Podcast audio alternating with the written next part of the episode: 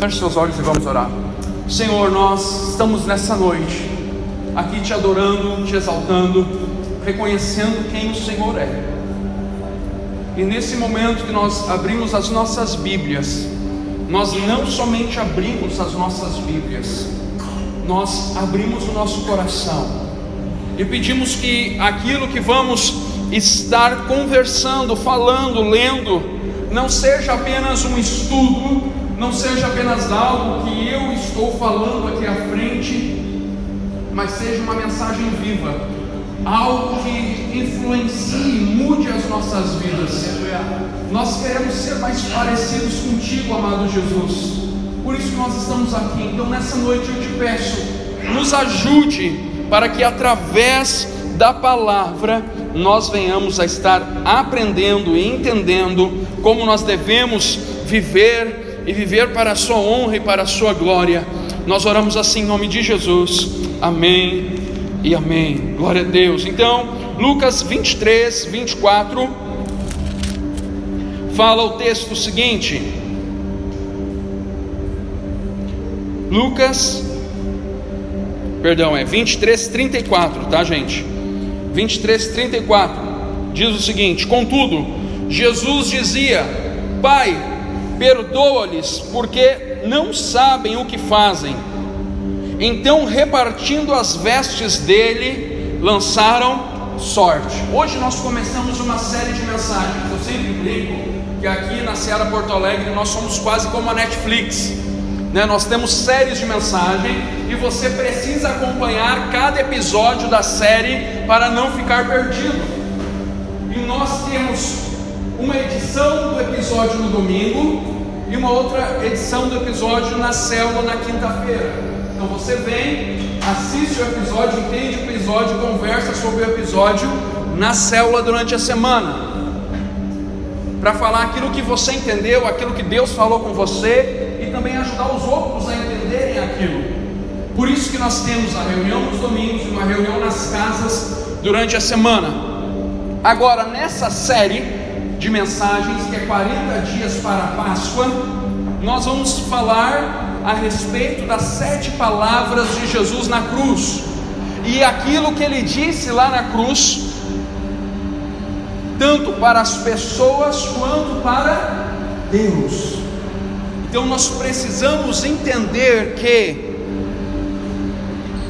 cada domingo até a Páscoa nós vamos estar aprendendo e recebendo instrução, orientação de Jesus para vivermos conforme Ele nos ensina.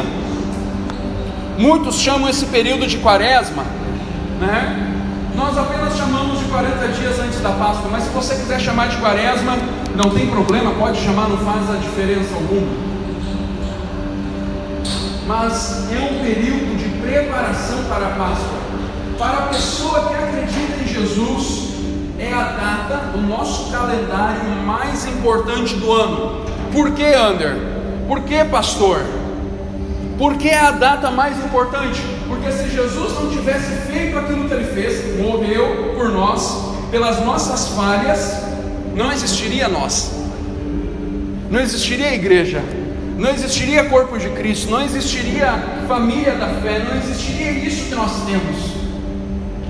Igreja só existe porque Ele morreu e ressuscitou por nós. Então, ao longo dessas semanas, nós vamos crescer não somente em conhecimento, não somente aprendendo, entendendo o que Jesus falou, mas nós vamos ver em cada detalhe como eu e você precisamos colocar isso em prática na nossa vida. E nós já começamos por uma das coisas que eu acho muito difícil, se não é a mais difícil de todas.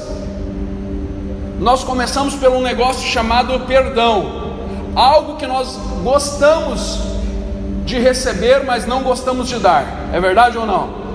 Perdão nós gostamos de receber. Quando nós erramos, nós pedimos perdão e a gente fica feliz quando a pessoa nos perdoa. Agora, dar perdão é muito mais complicado, é verdade ou não? É só complicado para mim? É complicado. Por quê? Porque nós somos seres emocionais, emotivos e as pessoas machucam a gente, ferem a gente, destroem a gente muitas vezes.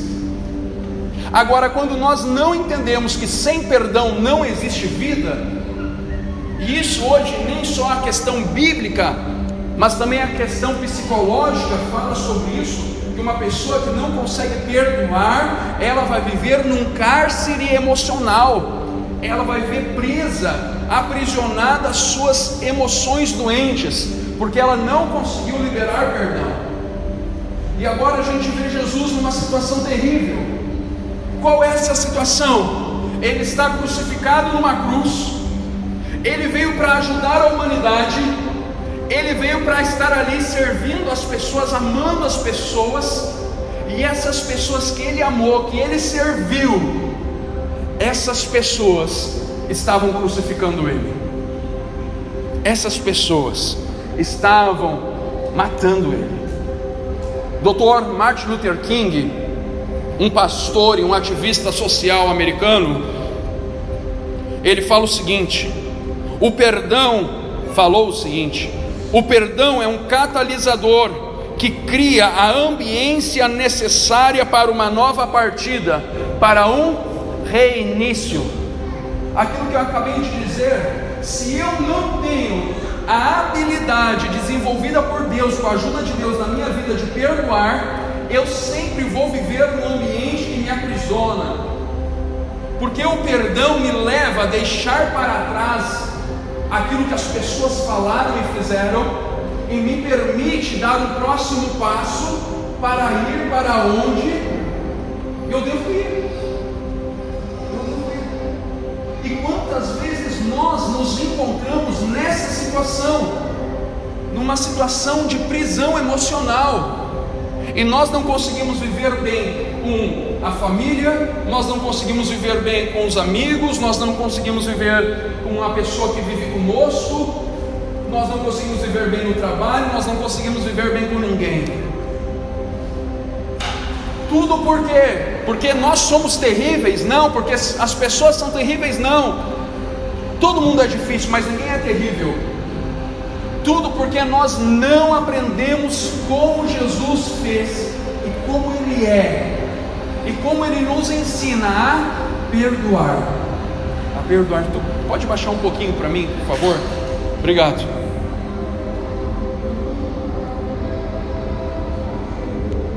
A coisa mais importante, mais importante que nós temos a fazer é aprender com Jesus.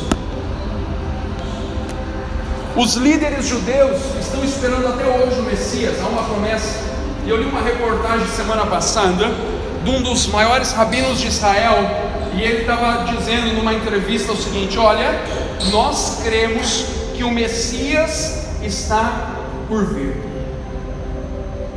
Segundo a nossa interpretação teológica, da Torá, o Messias está muito perto de chegar. E Jesus veio como Messias, Jesus foi o Messias, era o Messias e é o Messias. Só que eles esperavam um Jesus, um Messias, general de guerra, que viesse patrolando todo mundo, conquistador, dominador, que viesse acabar com o Império Romano, com a opressão. Um Jesus que viesse reestabelecer na plenitude o reino de Israel. Um cara político. Ele veio para isso. Eles pensavam que o Messias vinha para isso. Mas Jesus veio totalmente diferente. Veio humilde. Veio um cara agregador de pessoas. Que ia contra a própria religião da época. Chamavam Jesus de encapetado. Sabia disso? Por quê? porque ele manifestava o reino de Deus de uma forma diferente. E esses caras, esses líderes judeus, crucificaram Jesus. Mas nem isso mais, também os soldados romanos, que Jesus cuidou, Jesus ajudou muitos romanos, também crucificaram Jesus. O povo que seguia Jesus também gritou lá junto com a massa: crucifica, crucifica. Você já ouviu falar do efeito manada? Começa um falando, começa dez falando, cem falando, mil falando, daqui a pouco está todo mundo falando. É o efeito manada. E aquelas 5, 10, 20 mil pessoas que seguiam Jesus, muitos deles estavam lá gritando: crucificam, crucificam. Aquele mesmo Jesus que tinha curado aquelas pessoas, tinha dado pão para elas comer, que tinha sido doado, doado a vida deles por elas, estava lá dizendo: crucificam, crucificam. E a primeira coisa que Jesus faz quando sobe na cruz, está para subir na cruz, é: Pai, perdoa, eles não sabem o que estão fazendo. Se coloca na condição de Jesus. Se fosse você naquele lugar, você falaria isso? Você se conhecendo, você se falaria isso? Eu não, gente. Se eu tivesse lá, eu falaria assim: Pai, eu sou teu filho. Agora, mata todo mundo.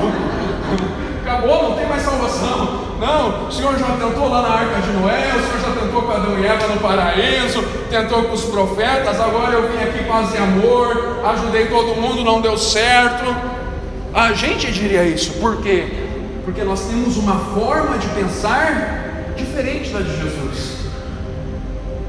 E uma das coisas mais que eu, me chama a atenção nos evangelhos e depois o apóstolo Paulo explicando, ele sempre usa o termo da mentalidade. Ele fala da mentalidade de Jesus. E é isso que Jesus transparece em toda a sua vida e de uma maneira muito clara no momento da cruz que nós vamos estudar ao longo desses domingos. Como como eu e você podemos aprender com Jesus. E ele não fez isso só lá na cruz, ele faz isso até hoje. Por isso que ele é chamado do o advogado. Quando você lê na Bíblia, você vai ver que Jesus muitas vezes é chamado de o advogado. Porque ele está continuamente diante do Pai, falando: Senhor, perdoa-os, porque eles não sabem o que fazem. Perdoa-os porque eles não sabem o que fazem. E quando chegar o dia do juízo, e todos vão ter um dia que prestar conta da sua vida, ele vai estar lá como advogado dos seus, dizendo: Senhor, Ele está comigo, perdoa, perdoa. Essa é a marca de Cristo. Essa é a marca de Cristo na minha vida, na sua vida eu preciso aprender que Jesus, como fala o escritor de Hebreus, tem um sacerdócio permanente. Se você está anotando, Hebreus 7, 24 e 25. Jesus tem um sacerdócio permanente, portanto, ele é capaz de salvar definitivamente aqueles que, por meio dele, aproximam-se de Deus pois vive sempre para interceder por eles. Ele vive para interceder por nós. Muitas vezes nós estamos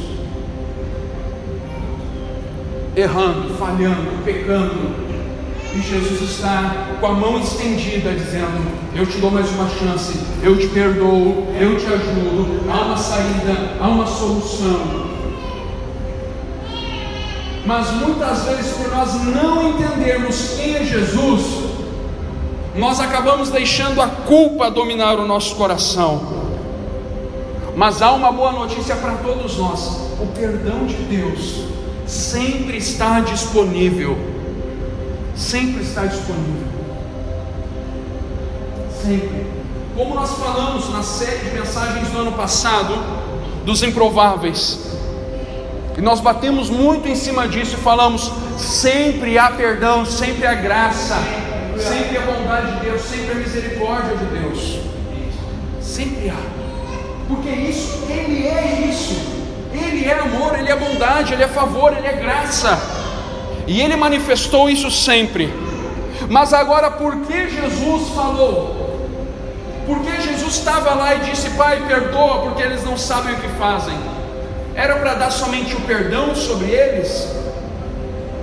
Ele usou a cruz, aquele momento, para dar a nós, aqueles que cremos em Jesus, cremos na mensagem dele, na vida dele, na obra dele, um ensinamento. Ele estava dizendo: não importa o que os outros estão fazendo, a nossa decisão tem que ser perdoar. E toda vez que eu falo sobre esse assunto, eu sempre vejo, eu imagino algumas caixinhas brotando da cabeça de vocês com alguns pensamentos. Aqueles balãozinhos, sabe? Pastor, mas eu não sou trouxa. A gente perdoa, mas a gente não é trouxa. Nós não entendemos o que é perdoar. Jesus nos perdoa. Ele nos perdoa porque nós somos falhos e porque nós reconhecemos. Mas nós vamos viver as consequências daquilo que nós fazemos. Mesmo que alguém lhe perdoe de algo ruim que você fez, você vai viver a consequência daquilo, porque isso faz parte da vida, isso é parte da natureza. A lei da semeadura: tudo que eu planto, eu colho. Agora, o perdão não tem a ver com ter ou não ter, tem a ver com tirar a culpa. Ele tira a culpa, ele tira a marca da culpa, ele tira o peso da culpa da nossa consciência. Ele fala: ó, vai ter que pagar o preço daquilo que tu fez, mas tu vai pagar o preço sem peso. Sem peso. Então nós precisamos aprender isso. E as palavras de perdão de Jesus mudam a nossa vida, a minha vida, a sua vida, quando eu e você reconhecemos a necessidade de perdão. Sabe aquele slogan que eu falei que eu vou fazer esse ano? Tem um termo lá: viva uma vida sem arrependimentos. Eu vou fazer esse ano ainda uma série de mensagens aqui na igreja de uma vida com arrependimentos nós precisamos ter a necessidade do perdão e de perdoar. Porque cada vez que uma pessoa não reconhece isso, ela está deixando de ser parecida com Deus, ela está perdendo a essência da natureza de Deus. Porque toda vez que eu erro, ou que eu não libero perdão para alguém que errou comigo, eu estou dizendo que eu não preciso de perdão. Quando eu reconheço que eu sou falho e eu preciso de perdão, eu vou proceder isso e dessa forma, através da vida e do relacionamento com as pessoas. Por isso que a palavra de Deus em várias partes, e o salmista Davi fala muito no livro de Salmos sobre isso que Deus se alegra daquele que tem o um coração contrito e quebrantado. Um coração contrito e quebrantado é aquela pessoa que tem a facilidade de reconhecer as suas falhas, as suas limitações.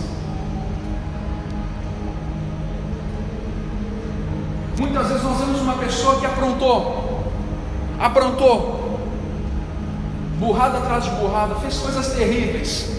E nós vemos uma pessoa que viveu uma vida mais ou menos justa. E nós, aos nossos olhos, aos olhos da sociedade, nós dizemos: não, essa pessoa aqui é melhor que essa. Só que eu vou dizer uma coisa para você: quando a gente chegar no céu, a gente vai ter algumas surpresas.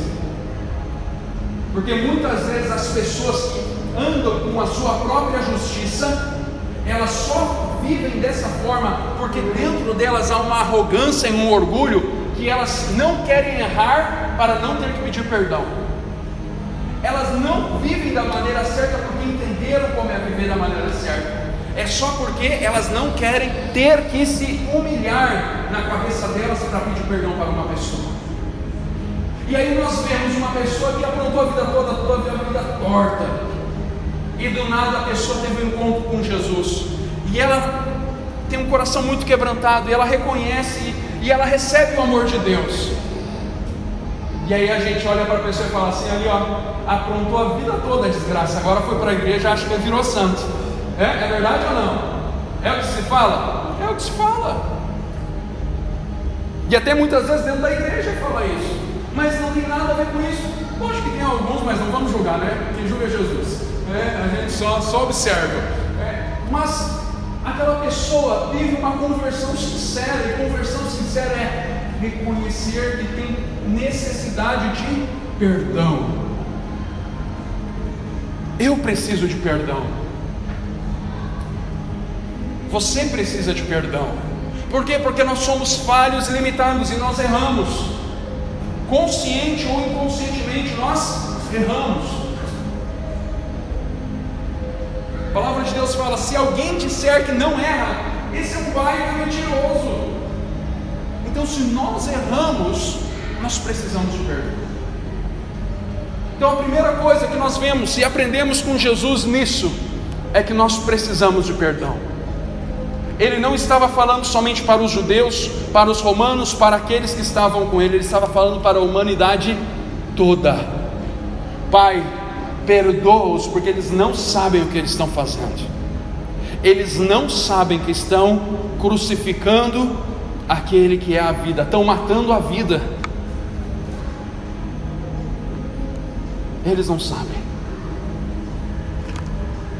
Segundo, nós vemos e aprendemos através disso a necessidade de confessar os nossos pecados. A quem confessamos os pecados? A Deus e as pessoas. A Deus e as pessoas. Como assim, pastor? A palavra de Deus fala em 1 João 1,9: Se confessarmos os nossos pecados, Ele é fiel e justo para nos perdoar e nos purificar de toda iniquidade. E também Tiago fala: se eu confesso o meu erro a uma pessoa, eu sou curado.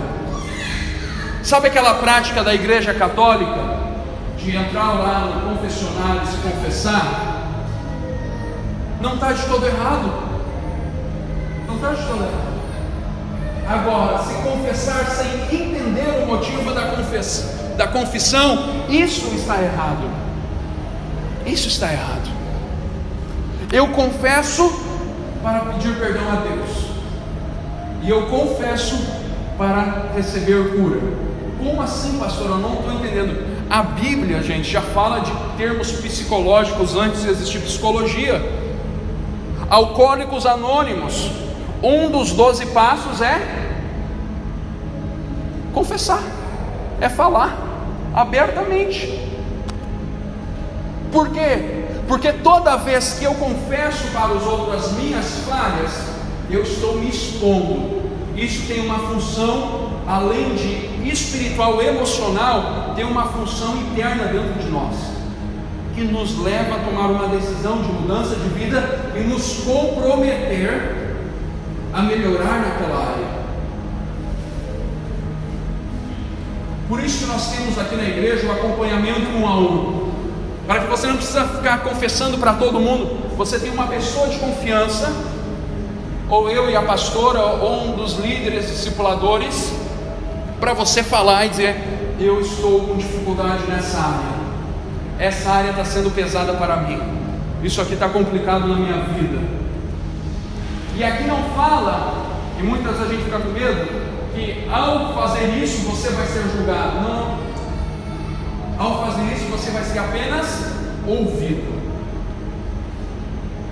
Porque o poder não está em eu escutar ou o líder escutar, está em você falar. Em você falar. E eu não sei você, mas você já guardou uma coisa dentro de você que depois, quando você falou para fora, parece que você vomitou tudo, você ficou mais leve, sentiu, ah, meu Deus, que coisa gostosa ter falado, devia ter falado mil anos antes isso aqui.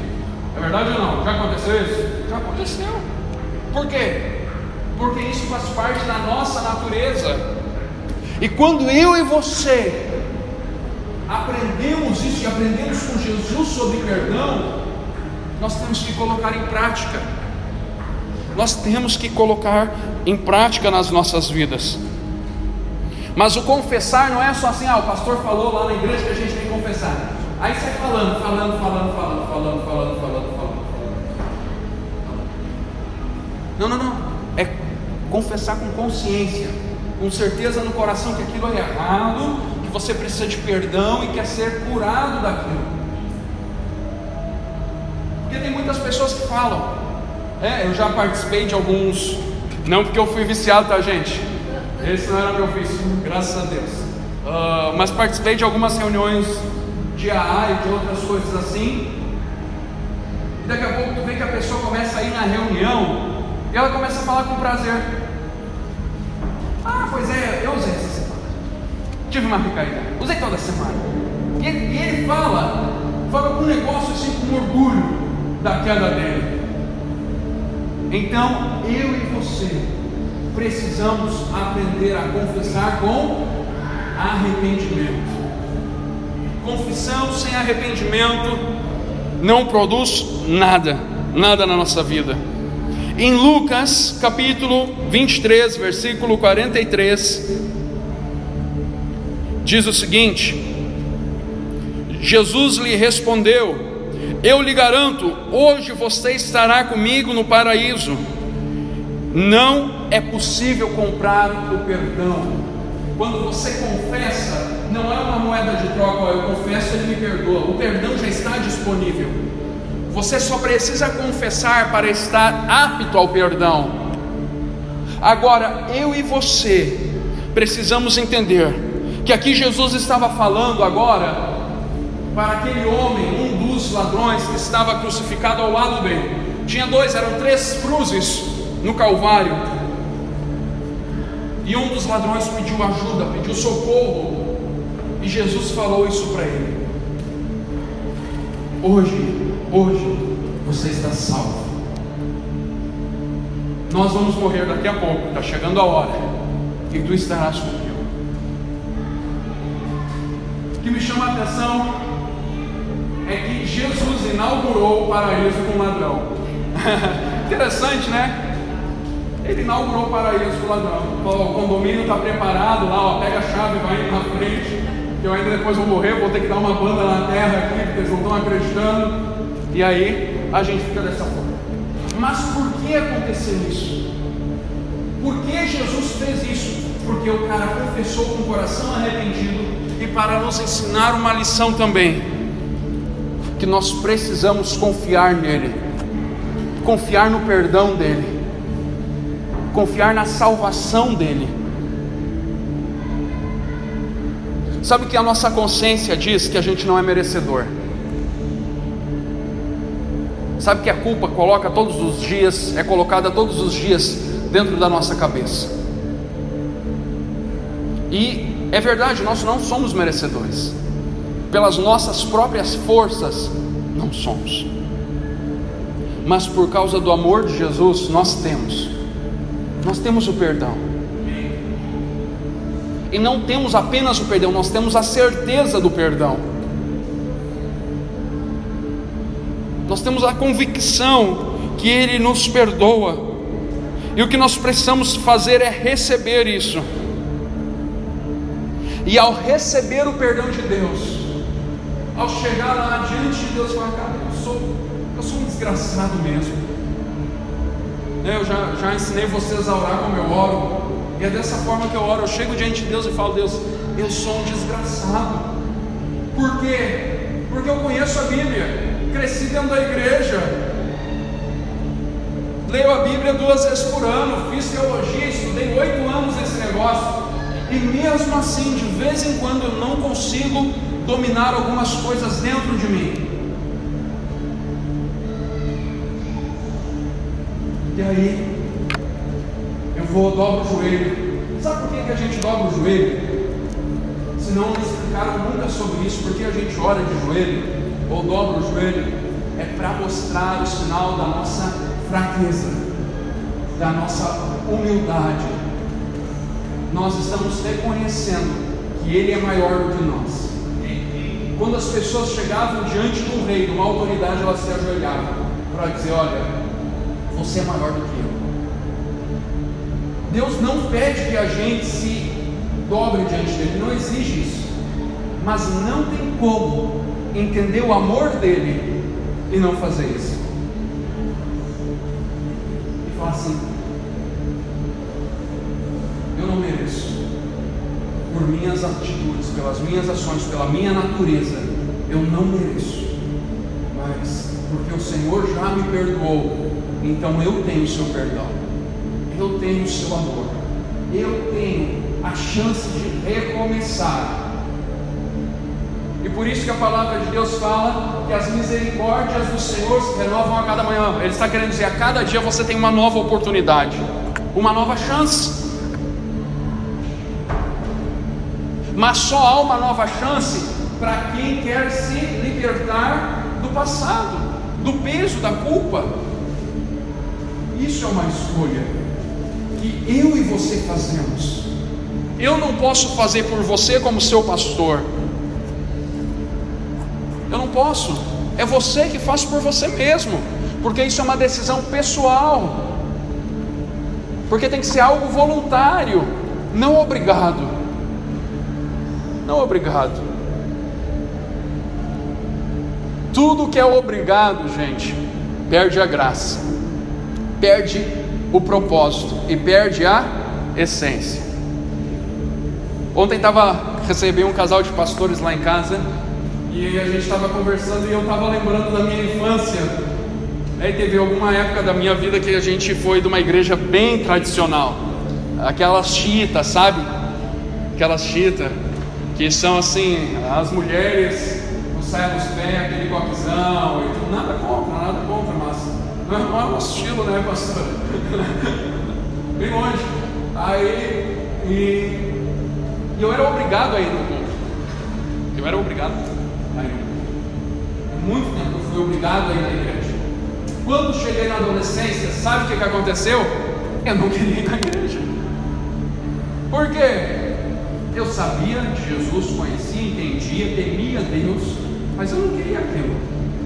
Por quê? Porque não era algo real para mim. Era a religião do pai e da mãe, era a fé deles, eu admirava a fé deles, até que eu entendi, tive o meu encontro com Cristo e entendi o perdão dele. E comecei a entender a graça dele, porque quando é criado num ambiente de culpa, de acusação, de falta de perdão, tu não consegue entender o amor de Deus. Não consegue. Agora, quando tu realmente se depara com o amor de Deus, a coisa mais rápida que faz é se ajoelhar. Ajoelhar no, no sentido figurado. É dizer, Senhor, eu preciso do seu perdão. Eu preciso da sua ajuda. Porque se eu não tiver isso na minha vida, eu vou viver travado a minha vida toda. E quando nós recebemos o perdão de Jesus, e nós vivemos isso agora, é a nossa hora Aí chega a nossa hora de fazer como Jesus, que é a hora mais difícil: perdoar. Perdoar. E perdoar é uma decisão, e Jesus nos ensina isso. Mateus 6,14 fala: Pois se perdoarem as ofensas uns dos outros, o Pai Celestial também lhes perdoará. Pois se perdoarem, quer dizer, é uma decisão. É uma decisão. Perdão é uma decisão. Você nunca vai acordar assim e falar: Ah, acordei aqui, ó. Estou sentindo de perdoar o fulano. 35 anos depois, hoje eu acordei, não vai acontecer. Não vai. Porque perdão é uma decisão. Não está relacionado à emoção. Está relacionado a quem eu sou, ao que eu creio e ao que eu estou vivendo. Eu preciso entender que é um ato de responsabilidade. Não é um ato de justiça ou autojustiça. Não, eu vou perdoar ele porque eu sou um cara justo. Ele me traiu, me feriu, falou aquelas coisas, mas porque eu sou um cara bom, então eu vou perdoar ele. Não, não. É por entender que a nós somente tem, nós temos uma opção: o perdão. O perdão. Perdão não é um mecanismo de defesa baseado no que merecemos, mas é uma tática de guerra ofensiva para ganhar contra a amargura do nosso coração. Eu vejo pessoas que têm tudo, uma família linda, mas não são felizes. Tem saúde, mas não são felizes. Tem uma vida estável, mas não são felizes. Porque a vida delas é cheia de amargura. E sabe o que é amargura? É perdão dormido. Falta de perdão dormido. Amargura é isso, é quando eu não consigo perdoar a pessoa. E a falta de perdão vai produzindo no meu coração, vai enraizando vai adoecendo o meu coração. Porque ela vai trazendo sentimentos horríveis, pensamentos horríveis, e vai fazer uma coisa terrível comigo, vai me matar. Você sabia disso? Que a amargura mata? mata a sua intelectualidade, porque tudo aquilo que você pensa, você pensa baseado na amargura. Mata as suas emoções, porque toda emoção que você tem é baseada na amargura. Mata a sua espiritualidade, porque toda vez que você vai pensar a respeito de Deus, você pensa através da sua amargura. E tem pessoas que colecionam amargura. Mas não é pouco não, tem toneladas de amargura. Ah, pastor, mas tu não sabe o que fizeram comigo, eu não sei. E eu sei que foi doído, eu sei que dói lembrar, eu sei que é difícil. Eu atendi uma vez, eu acho que foi um dos piores casos que eu atendi. E eu posso falar aqui porque ela, depois ela deu esse testemunho e ela não é daqui da igreja também. O pai dela pegava a corrente junto com arame farpado e dava surra nela. Depois abusava nela, depois batia nela de novo, abusava dela, batia nela, depois, depois chamava os irmãos para fazer a mesma coisa.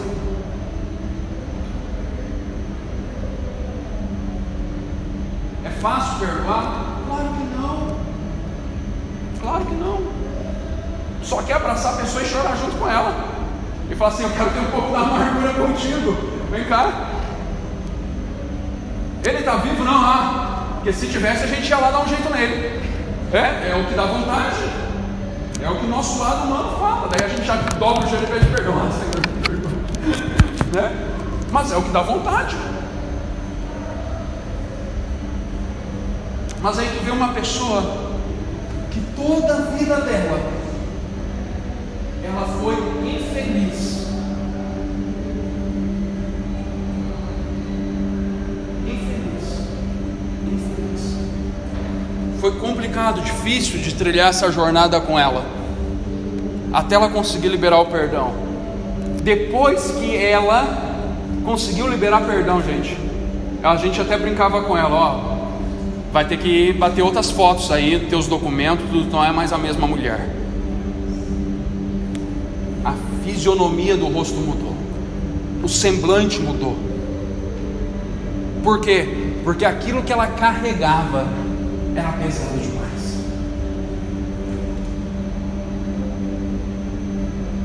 Quando nós vemos Jesus perdoando, nós entendemos que é saudável para mim perdoar. É saudável para você perdoar. Eu sei que esse é um assunto muito complicado, por isso que eu falei que esses 40 dias já ia começar rasgando. Eu estou entusiasmado para a célula, a célula vai ser boa. A célula essa semana a gente vai falar bastante sobre isso aí. Mas é uma coisa que nós temos que olhar para dentro de nós e falar: Senhor, me ajude a ver quais são as coisas que ainda me travam, coisas que eu não consegui liberar perdão e que me impedem de viver uma vida melhor emocionalmente uma vida melhor psicologicamente, uma vida melhor espiritualmente, socialmente. E eu poderia contar vários outros casos para vocês. vários outros casos. Tem um curso que nós queremos trazer aqui para a igreja ano que vem, se Deus permitir, que é Veredas Antigas. Que ele é um curso específico para essa área. Liberar perdão para traumas que você passou na sua vida, para você conseguir romper algumas outras áreas da sua vida. Agora, deixa eu continuar que eu já estou me estendendo aqui. Estou chegando ao final, tá, gente? Nós temos que entender que vamos ter que sempre perdoar as pessoas. Mas, pastor, aquela pessoa é ruim. Perdoe e se afaste da pessoa. Jesus não proíbe isso. Ele tem até uma oração na Bíblia, fala: Senhor, livra-nos do homem mau, da pessoa perversa. Então, se eu uma pessoa que tá, é perversa, eu me afasto. Ó, tu no teu canto, eu no meu canto. E vamos lá. Por quê? Eu tenho que saber quem é tóxico para mim ou não. Agora, eu vou ter que perdoar. Porque não é por causa do outro só é principalmente por causa de mim. Por causa de mim. Eu vou perdoar. Não, beleza, ele fez. Eu decidi me afastar, romper com ele lá. Seja, seja colega de trabalho, seja muitas vezes até família. Ai, pastor, olha o que o senhor está falando. Muitas vezes nós temos que se afastar. Porque o queridão ou a queridona está vivendo um período de doença da alma que todo mundo que chega perto ele quer adoecer também. Você conhece alguém assim? Conhece. A gente pode dar remédio, mas a gente não pode fazer milagre. E para terminar,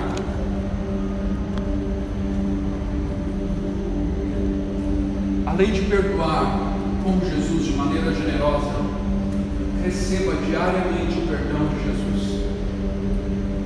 Não permita que um dia se passe na sua vida que você não declare: Senhor, eu confessei os meus erros, as minhas falhas, os meus fracassos, e eu recebo do seu perdão hoje. O seu perdão hoje. O seu perdão que me perdoa, que me livra. O seu perdão que me tira a culpa. O seu perdão que não me deixa ficar preso nisso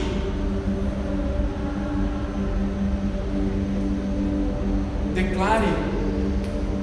Depois, toda vez que eu confesso que eu arrependo, eu vou e repito e declaro aquele texto de 1 João 9, fala, Senhor, a sua palavra diz, é uma promessa, e o Senhor é um Pai que não falha, um Pai que não mente.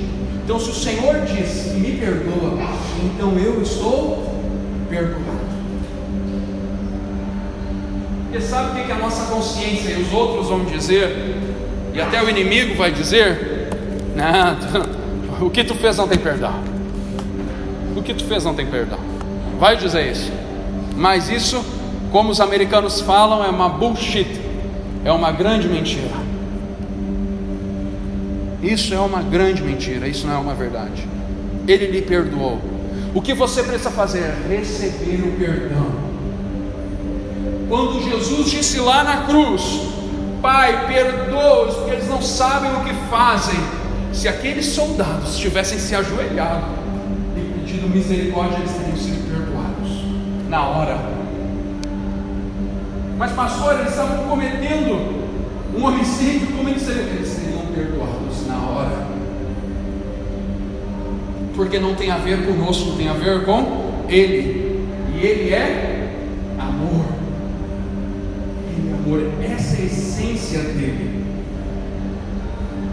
Essa é a essência dele, ele é amor. Para nos relacionarmos com Deus, nós só podemos nos relacionar através de Cristo. E para nos relacionar com Cristo, nós temos que entender que tudo aquilo que Ele fez é porque Ele é amor. E o amor é o maior poder de Deus. O amor perdoa, o amor liberta, o amor dá uma nova chance, o amor dá uma nova vida, o amor faz nova todas as coisas. O amor de Cristo é a maior força do mundo. maior força do mundo. Agora, o que eu e você precisamos fazer? Receber. E eu quero convidar você a ficar de pé, por favor. E orar juntamente comigo. Fique de pé, feche seus olhos.